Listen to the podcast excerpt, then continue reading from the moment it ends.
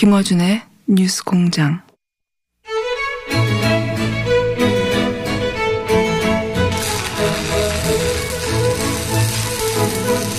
정의당 시간 수요 용접소 윤수아 원내대표 나오셨습니다. 안녕하십니까. 네, 안녕하세요. 오랜만입니다. 자, 어, 정의당은 또 여러 가지로 어려운 상황입니다. 우선 그 비례연합정당 불참이 사실상 확정됐기 때문에 거기에 대한 입장 잠깐 설명해 주시고. 예.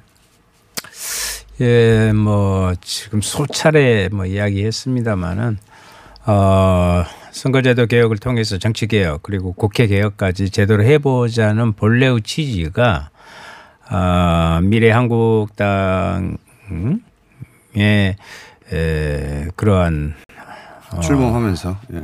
위성 정당 가짜 정당이 출범하면서 정치판이 대단히 지금 혼돈 속으로 빠져들고 있습니다. 엄청나게 아, 그럼에도 불구하고 어, 전체 진보 개혁 진영의 전체 파일을 통한 승리는 저는 가능하다고 보기 때문에 에, 거기에 대한 것들은 원칙과 정도를 지키면서도 어, 어, 국민에게 오히려 잘못된 부분들을 더 호소하고 강력하게 예, 진보 개혁 진영의 승리를 안겨줄 수 있도록 어, 노력해야 된다 이렇게 봅니다. 알겠습니다.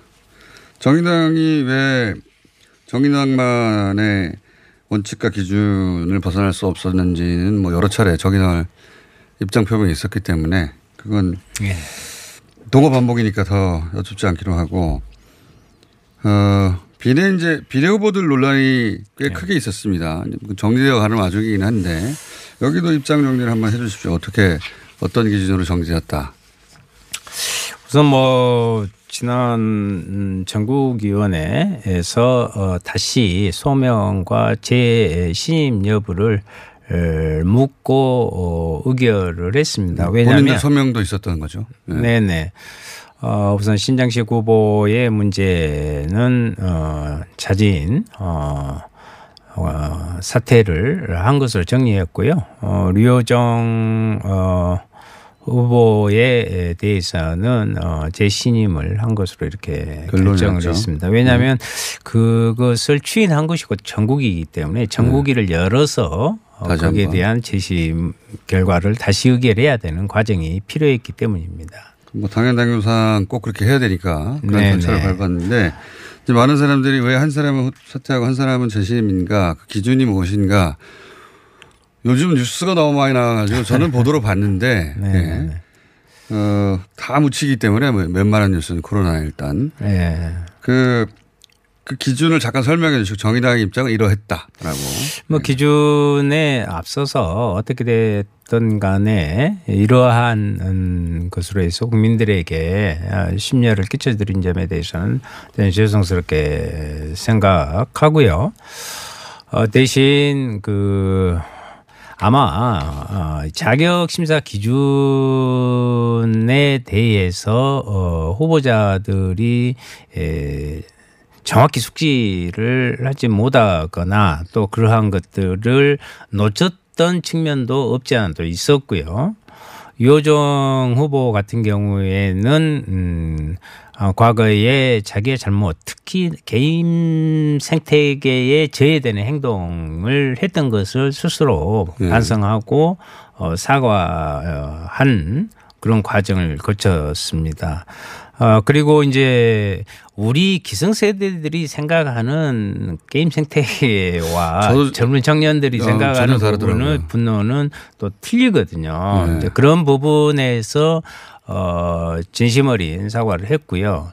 대신 한 가지 좀 음, 말씀드릴 것은 그것을 통해서 사익을 어, 편취하거나 그것을 통한 특혜나 이런 부분들이 음. 없었다는 것을 이번 조사 과정에서 어, 정의당이 밝혀냈고요. 아, 확인했군요. 예를 들어서 뭐 그, 그걸로 입사했다든가 네네. 네, 그걸로 네. 돈을 벌었다든가 이런 뭐 의혹 제기가 많이 있었는데 네네. 네, 정의당이 사실관계를 확인했더니 그런 건 없었다. 예, 그리고 이제 흔히 오징어 잡이배 군단이라고 이렇게 되는 판교를 중심으로 하는 IT 산업의 장시간 노동자들 네. 그 소위 포괄 임금제로 고통받고 있는 오징어 잡이 배로 비유됩니까? 어, 그만큼 밤새 불이 아. 환히 밝혀지고 장시간 노동을 어, 프로그래머들이 밤새 작업한다. 그런데 예, 뭐 예.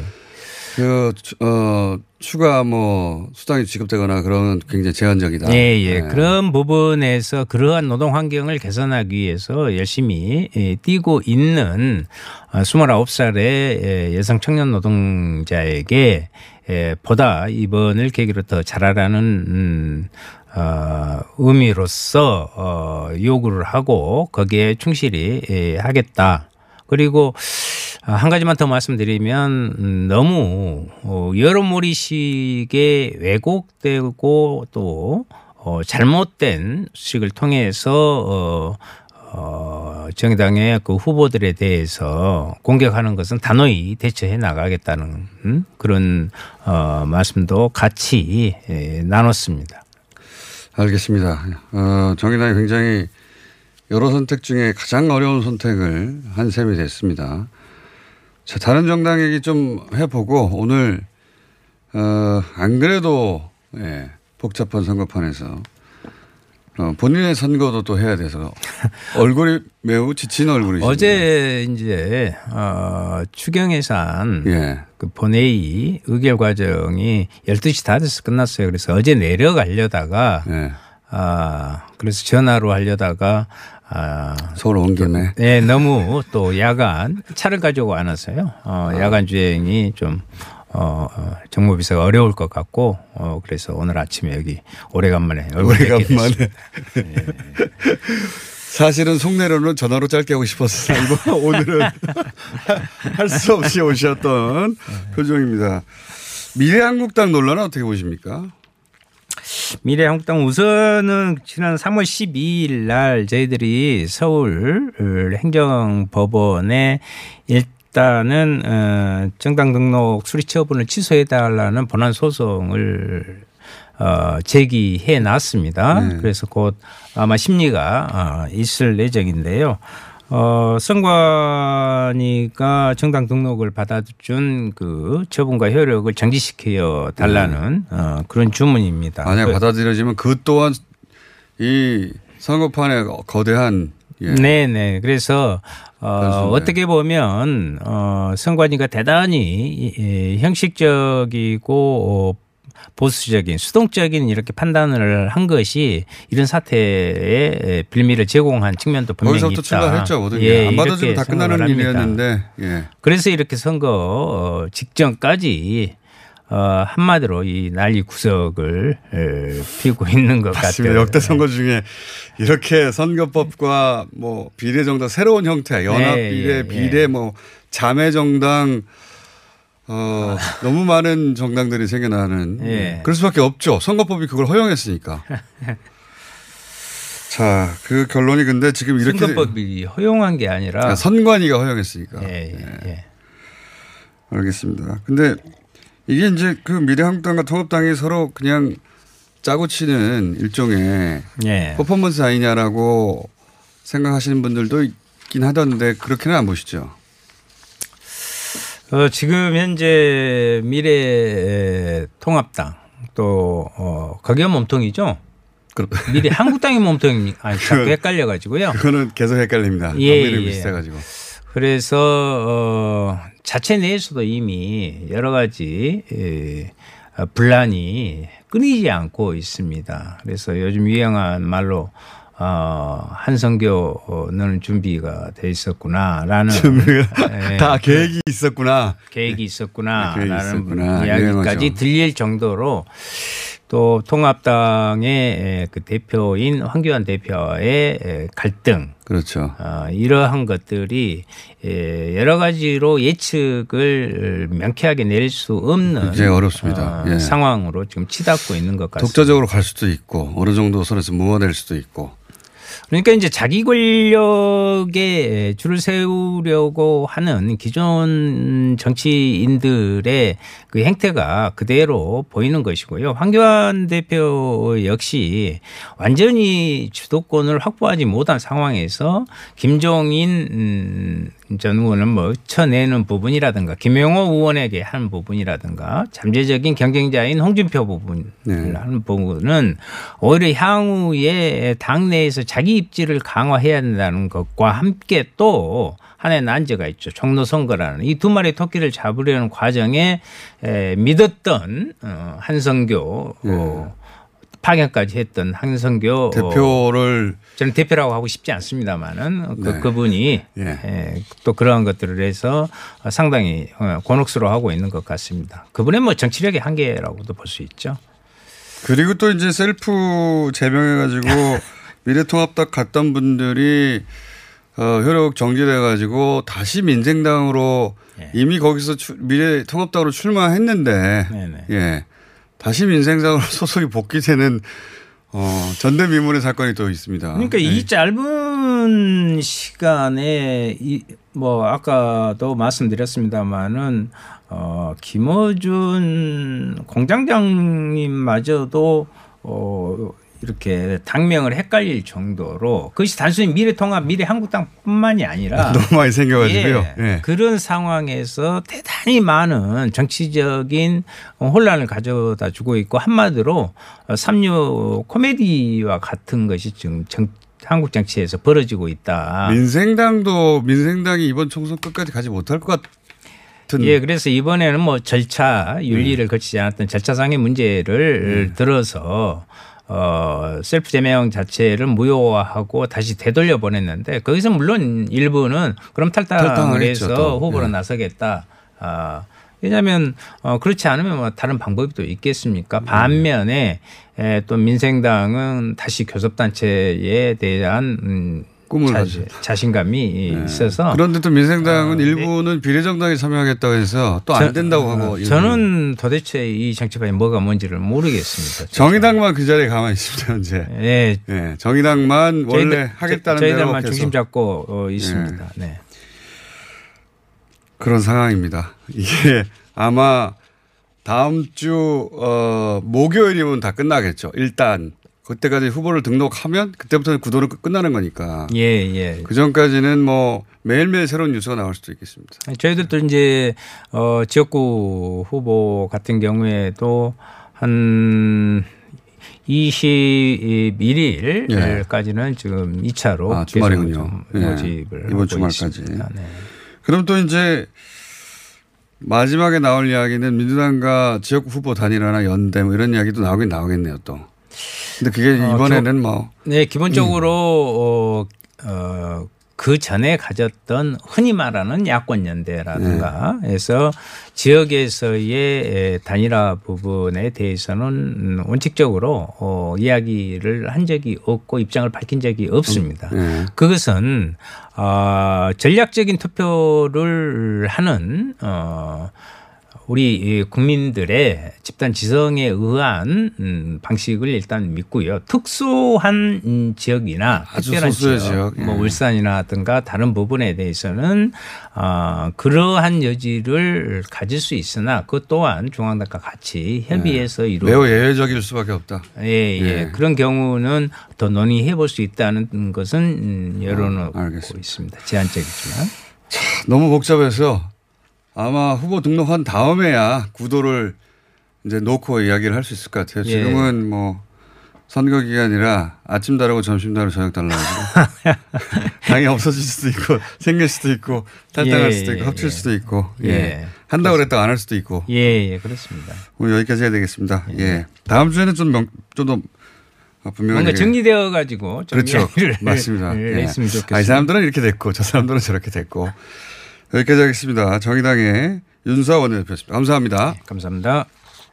후보자님 잘 들으세요. 선거는 뿌리오와 함께 선거 문자 1위는 뿌리오 선거는 뿌리오와 함께 선거 당선 1위는 뿌리오 12년 연속 1위 노하우로 개인정보 보안은 물론 번거로운 행정 처리도 한 번에 당선자가 추천하는 1위 문자 뿌리오. 1위 당선 1위 문자 뿌리오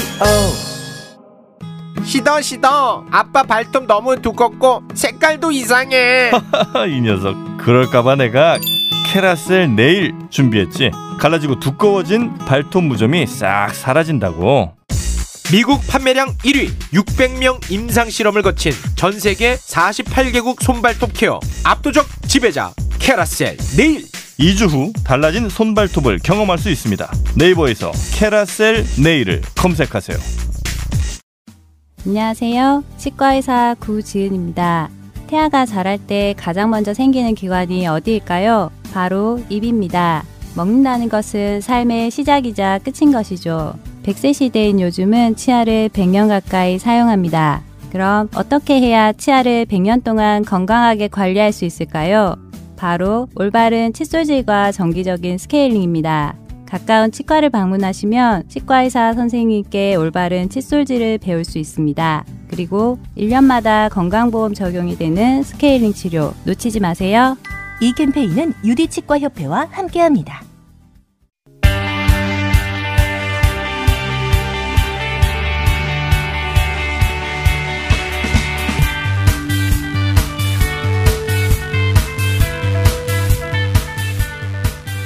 코로나에 더해 선거 기간이 다가와서 너무 많은 뉴스가 쏟아지다 보니까 저희가 이 뉴스를 오늘 다루게 되네요.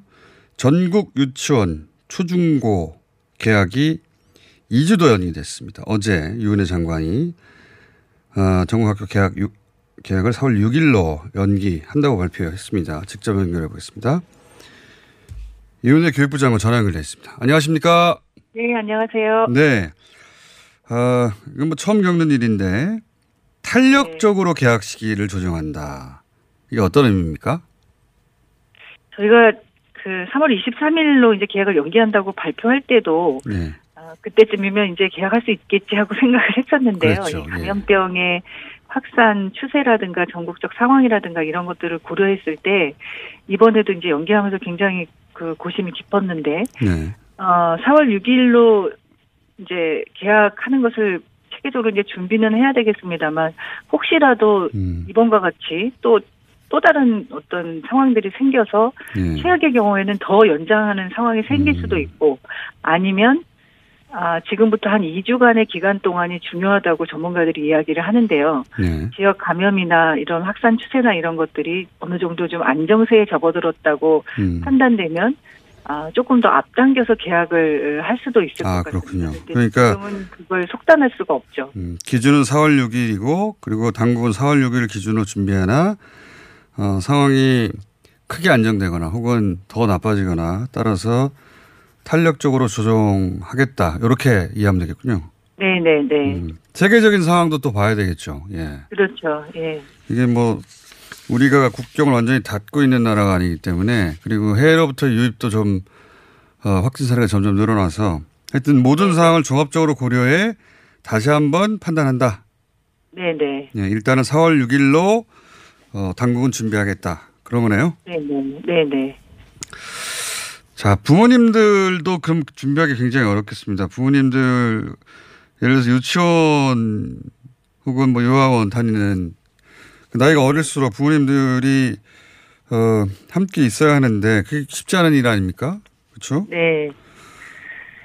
그게 가장 어려운 문제입니다. 이게 좀 예측 가능해야 되는데 네. 사실 네. 아무도 좀 예측하기가 어려운 음, 상황이어서 네. 어, 저희가 특히 이제 어린아이들 돌봄 같은 경우에는 가족 돌봄들을 더 선호하시기 때문에 지금 이제 감염병 상황이고 하니까 그렇죠. 그런데 이제 휴가를 더 길게 쓰거나 또 아이돌봄 서비스나 이런 것들을 받기 어려운 분들이 이제 점점 늘어나면 아 지금 이제 운영하고 있는 긴급 돌봄에 대한 그 참여율이 더 높아질 수도 있겠다. 그래서 저희는 우선 지금 음 제공되고 있는 긴급 돌봄 서비스를 예. 조금 더 인원이 늘어날 것에 대비해서 준비하고 음. 있습니다. 추경에 이 예산도 반영이 됐습니까?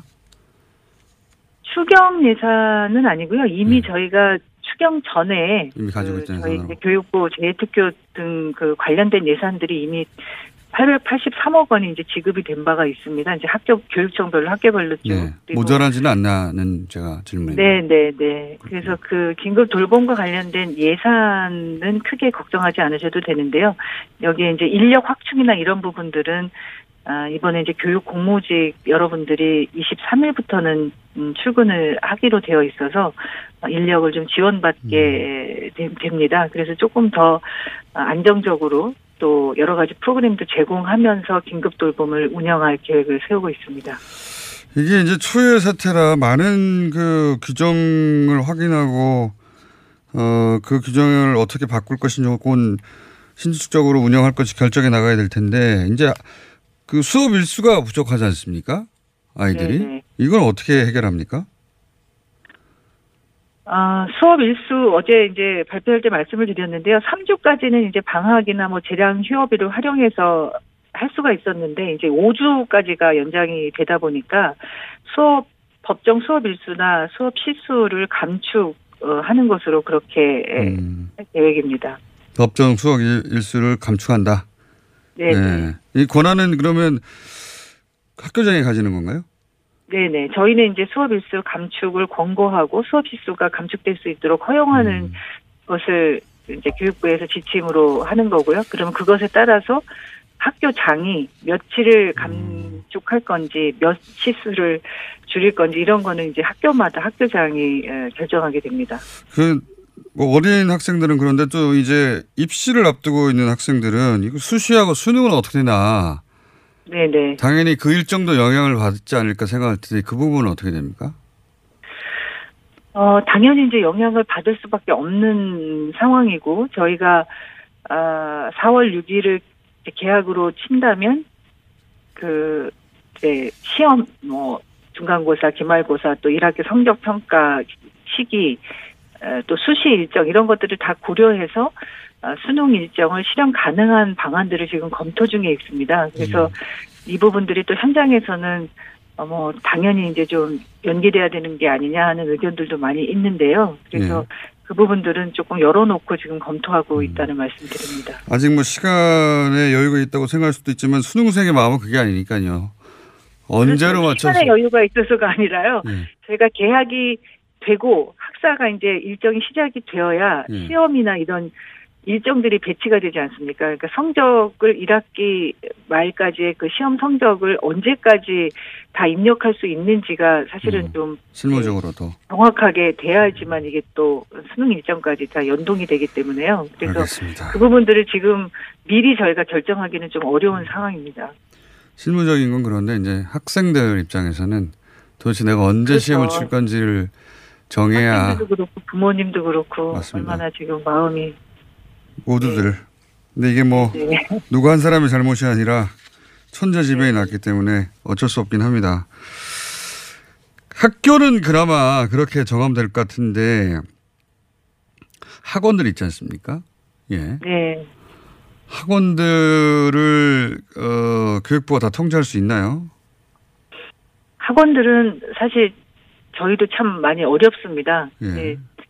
휴원하는 학원들이 이제 점점 더 줄어들고 뭐 네. 이번 주부터는 개원하는 학원들이 늘어나고 있다는 보도도 많이 이제 나고 있는데요. 네. 저희가 이제 지난번에 학원 연합회의 대표분들을 만나서 지금 이 사회적 거리두기는 뭐 너나 할 것 없이 참여를 해야만 이제 계약도 그렇고 개원도 그렇고 하루라도 더 앞당겨질 수 있지 않겠나 해서 그 취지에 공감을 하셨고 네. 참여하겠다는 말씀을 주셨습니다. 그래서 저희가 학원들이 이제 경영에 어려움을 겪고 있기 때문에 지금 이제 중소 소상공인들이 받는 긴급 이제 그 경영 자금 대출도 5인 미만의 학원에는 해당이 되고 근데 이 부분이 이제 너무 그 수요가 많다고 해서 저희가 시중은행하고 그 학원들에만 그러니까 교육 서비스업에만 해당하는 대출 상품을 새롭게 만드는 거를 지금 이제 협의를 했습니다. 그래서 그게 이제 상품이 지금 준비가 돼서 3월 말 정도에 출시되는 것으로 그렇게 계획을 하고 있어서 이 부분은 어 휴원에 그 참여한 학원들에 대해서 우선 어 긴급한 이제 경영 자금을 지원하는 것으로 저리의 음. 대출 상품을 어 지금 만들었습니다. 그래서 이 부분들은 학원 쪽에도 많이 좀 알려드리고 음. 그 알겠습니다. 예, 방역 지원도 좀 철저하게 할 계획인데 그렇다고 해서 저희가 이거를 어, 완전히 이제 강제할 수는 없는 상황이라서 그렇죠. 사기업인데요. 네, 자발적인 협조 요청을 더 어, 호소를 드려야 될 것 같습니다. 이건 사기업이다. 뭐 개인 사업자들이랑 마찬가지여서 당국에서는 권고하고 권유하고 요청할 수는 있어도 강제할 수는 없는 거라 근데 이제 학원의 환경이라는 게 좁은, 한, 어, 좁은 장소에서 많은 사람들이 빽빽하게 앉아 있는 경우가 많기 때문에. 네네. 예. 거기가 또 다른 소규모 집단 감염 출발 지점이 될 수 있을 것 같아서 이제 걱정을 하는데 이게 작은 가장 큰 걱정거리죠. 예. 그 다중이용 시설 또 여러 학생들이 또 선호하는 그런 시설들이 있고 학원 포함해서 이분들의 적극적이고 자발적인 참여가 사실은 음. 방역에서는 굉장히 중요한데 그것 을 이제 끌어내기가 어, 쉽지 그렇습니다. 않은 어려움은 있습니다. 그분들한테 문 닫게 생겼는데 계속 그대로 있으라고 요구하기도 어렵고 학부형들과 학원들과 학, 그 교육 당국 모두가 다 같이 뭐 해법을 찾아야 될 것 같습니다. 사실은 학생들이 안 가면 학원이 열어도 어 학원이 네. 열 이유가 없어져서 다시 권고를 따를 수도 네. 있으니까요. 네. 근데 누가 한 학생이 가기 시작하면 우리 학생 어 우리 자녀만 뒤처질까 봐 다들 보내게 되잖아요, 또. 그렇죠. 부모님들 입장에서는 예. 불안한 마음도 있으실 거고 네. 하기 때문에 그런데 그 그렇게 하다가 정말 어디에서 이 확진자가 생기고 그러면 훨씬 더 뭐 하루 빨리 개원했다가 훨씬 더 늦어 늦어 지는 그 확진자가 예. 생기는 경우에 그런 상황이 생길 수 있기 때문에 나만 문제입니다. 우리만 제외다 이렇게 생각해서는 안 될 것 같습니다. 알겠습니다. 학원들도 어 다들 어려울 텐데 그때 어 당국에 긴급 대출 자금이라든가 여러 가지 지원이 있으니 그것도 확인해 보시라고 알려드려야 되겠고 오늘은 여기까지만 해야 될 것 같습니다. 아직은 모든 게 네. 유동적이고 그렇죠? 네. 네, 탄력적이라. 유동적이긴 하지만 예. 어, 어쨌든 이런 상황을 감내하고 또 견뎌주시는 많은 분들께 정말 감사드리고요. 어, 학교 현장에서는 교사들이나 또 이 관계자들이 우리 아이들의 학습 결손이나 이런 것들을 최소화하기 위해서 여러 가지 노력을 많이 하고 있습니다. 그런 것들이 걱정과 우려를 최소화시키기 위해서 저희도 적극적으로 아, 노력하고 지원하도록 하겠습니다. 알겠습니다. 장관님 여기까지 듣고요. 혹시 네. 그 변화가 뭐 일주일 내에도 판단을 다시 한다고 하셨으니까 어, 예를 들어서 4월 6일 계약을 그대로 유지한다는 판단을 일주일에 하시면 일주일에 다시 한번 인터뷰 부탁드립니다. 예, 일주일보다는 조금 길어질 것 같고요. 예, 알겠습니다. 그, 그 전문가들은 한 2, 3주는 필요하다고 하는데 저희가 일주일 이후에 한 다음 주 주말, 그러니까 2주 정도까지를 이렇게 보면 조금, 음. 어, 일정하게 좀 판단의 기준이 서지 않을까 싶습니다만 이 부분도 매우 좀 조심스럽습니다. 일주일 후에, 2주 후에, 어, 계약하는 원칙이 그대로 유지되는지 한번 여쭤보겠습니다. 네. 거기까지만. 예, 예. 네. 예, 오늘 말씀 감사합니다. 네, 고맙습니다. 네, 교육부 유은혜 장관이었습니다.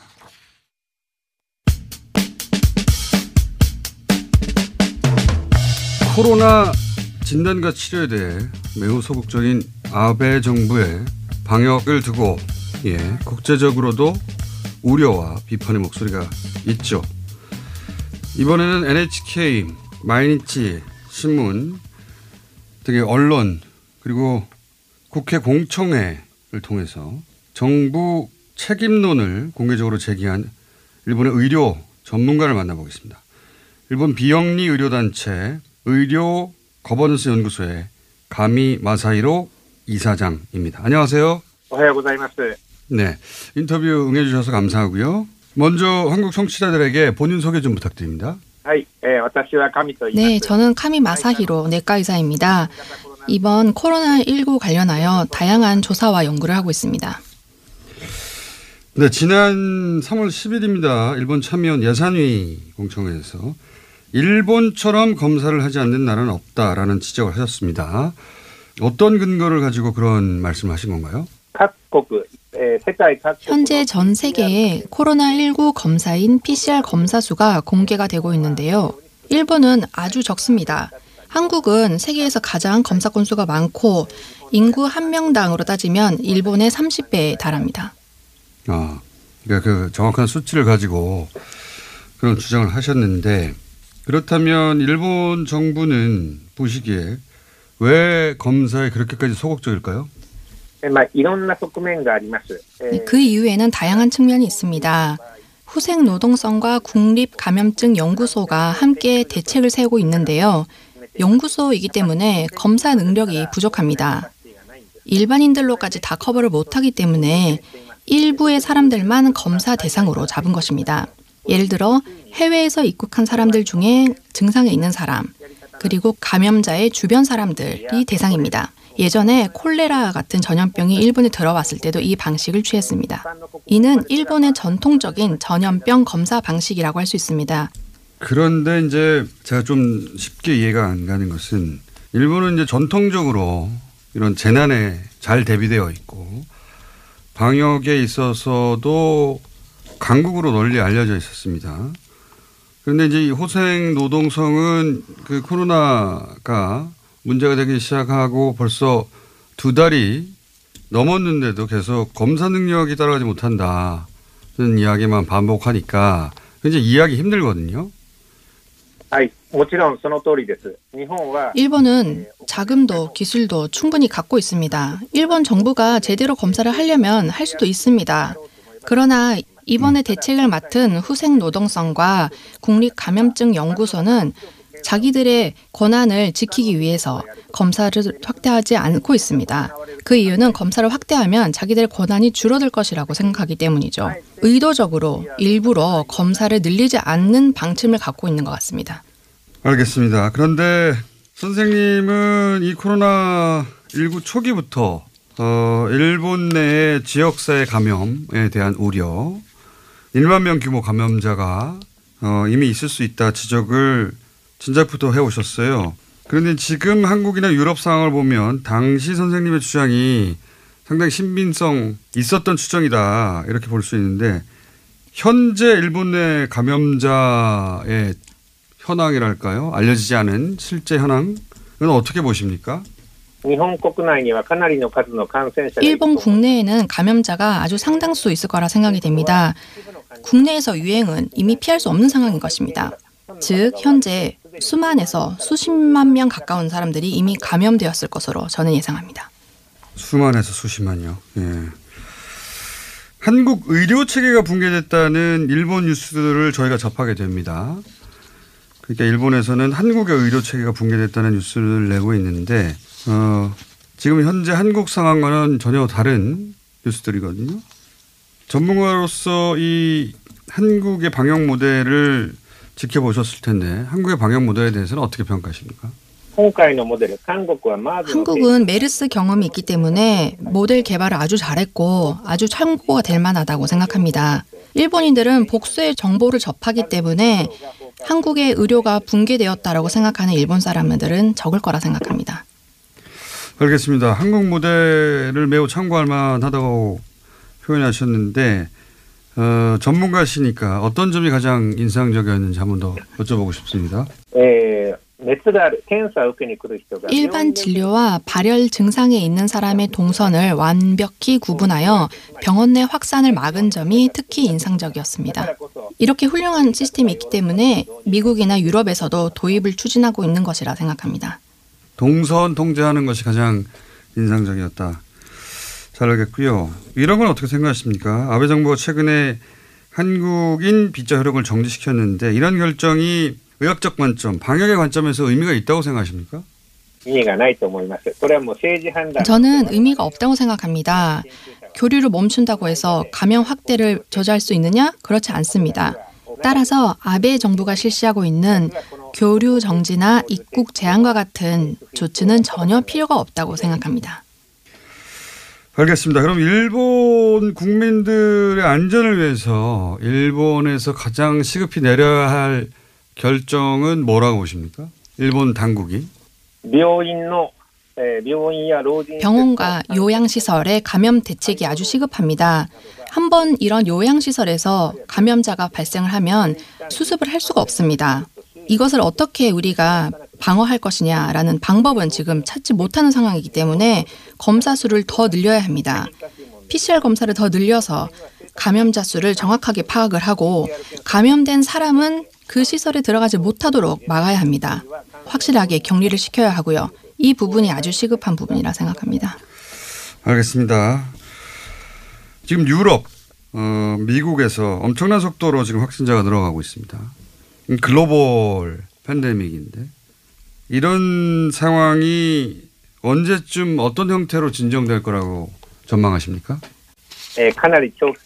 상당히 장기화될 것이라고 생각합니다. 호주나 아프리카까지 만약에 확산이 된다면 그쪽은 여름과 겨울이 반대이기 때문에 계속 감염이 순환이 이뤄집니다. 그래서 저는 1년에서 2년 정도 걸릴 거라 생각합니다. 어, 알겠습니다. 어, 말씀을 듣다 보니까 선생님처럼 공개적으로 일본 현재 방역에 대한 문제점을 지적하는 전문가들이 왜 이렇게 없을까요? 대부분의 사람들은 정부를 아주 신뢰하기 때문에 반대 의견을 말하기가 참 어려운 것 같아요. 하지만 과학적으로 합리적으로 논의를 꼭 해야 한다고 생각합니다. 이 부분은 꼭 바뀌어야 할 점이라고 생각합니다. 알겠습니다. 예, 오늘 여기까지 하고 인터뷰 감사합니다. 자, 지금까지 일본 비영리 의료단체 일본 의료 가버넌스 연구소의 가미 마사이로 이사장이었습니다. 그리고 통역에는 김양선이었습니다.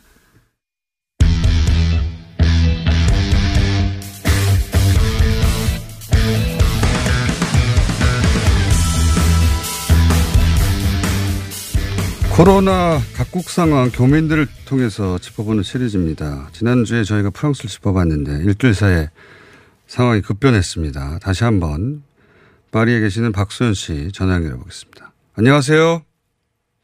네, 안녕하세요. 네. 지금 현재 기준으로 프랑스 상황, 확진자 상황, 사망자 현황 어떻습니까? 네, 3월 17일 8시 뉴스 기준으로 현재 7,730명, 사망자는 175명입니다. 그렇군요. 이 추세면 네. 이번 주말 정도 되면 만 명을 돌파할 것 같습니다. 그죠? 네. 네. 그래서 박근혜 대통령이 대국민 담화를 했어요. 예, 코로나의 전쟁 선포했는데 네. 어떤 내용을 선포했습니까? 네, 마크롱 대통령이 지난 16일 월요일 저녁 8시 TV 연설에서 강력한 이동 제한, 즉 외출과 여행 금지령을 추가했습니다. 현재 대통령은 이런 상황은 전례가 없고 우리는 보건 전쟁 중이며 적은 옆에 있고 계속해서 퍼지고 있다. 정부는 이러한 적과의 전쟁에 최선을 다할 것이다. 라고 말했습니다. 그리고 이 어려운 시기가 얼마나 지속될지 아무도 모르지만 우리는 반드시 적응해야 하고 백신 개발에도 힘을 쓸 것이다. 그리고 현재 집단 예배가 이루어졌던 밀루주 도시를 포함한 확진자가 많은 지역에서는 군대를 동원하고 군 병원도 개방할 음. 예정이라고 합니다. 향후 30일간 최대한 국경을 봉쇄하고 비유럽과 유럽 연합 간 여행 금지도 선포했습니다. 자, 어, 이런 게 궁금합니다. 여기까지는 어, 언론을 통해서 보도가 되긴 했는데 강력한 이동 제한. 근데 네. 이제 그 파리 같은 도시가 어, 그렇게 사람이 많고 매일 사람이 넘쳐나는 도시를 굉장히 자유분방한 사람들이 사는 도시가 어제 갑자기 외출 금지령, 예. 금종령, 네, 뭐라고 그러든 간에 집에서 나오지 말라는 거 아닙니까? 그죠? 아예? 네, 맞습니다. 집에서 나오지 말라는 건데, 네. 사람들이 집에서 나오지 않을 수 없잖아요. 일들이 있으니까 하루아침에 이렇게 결정됐으니까.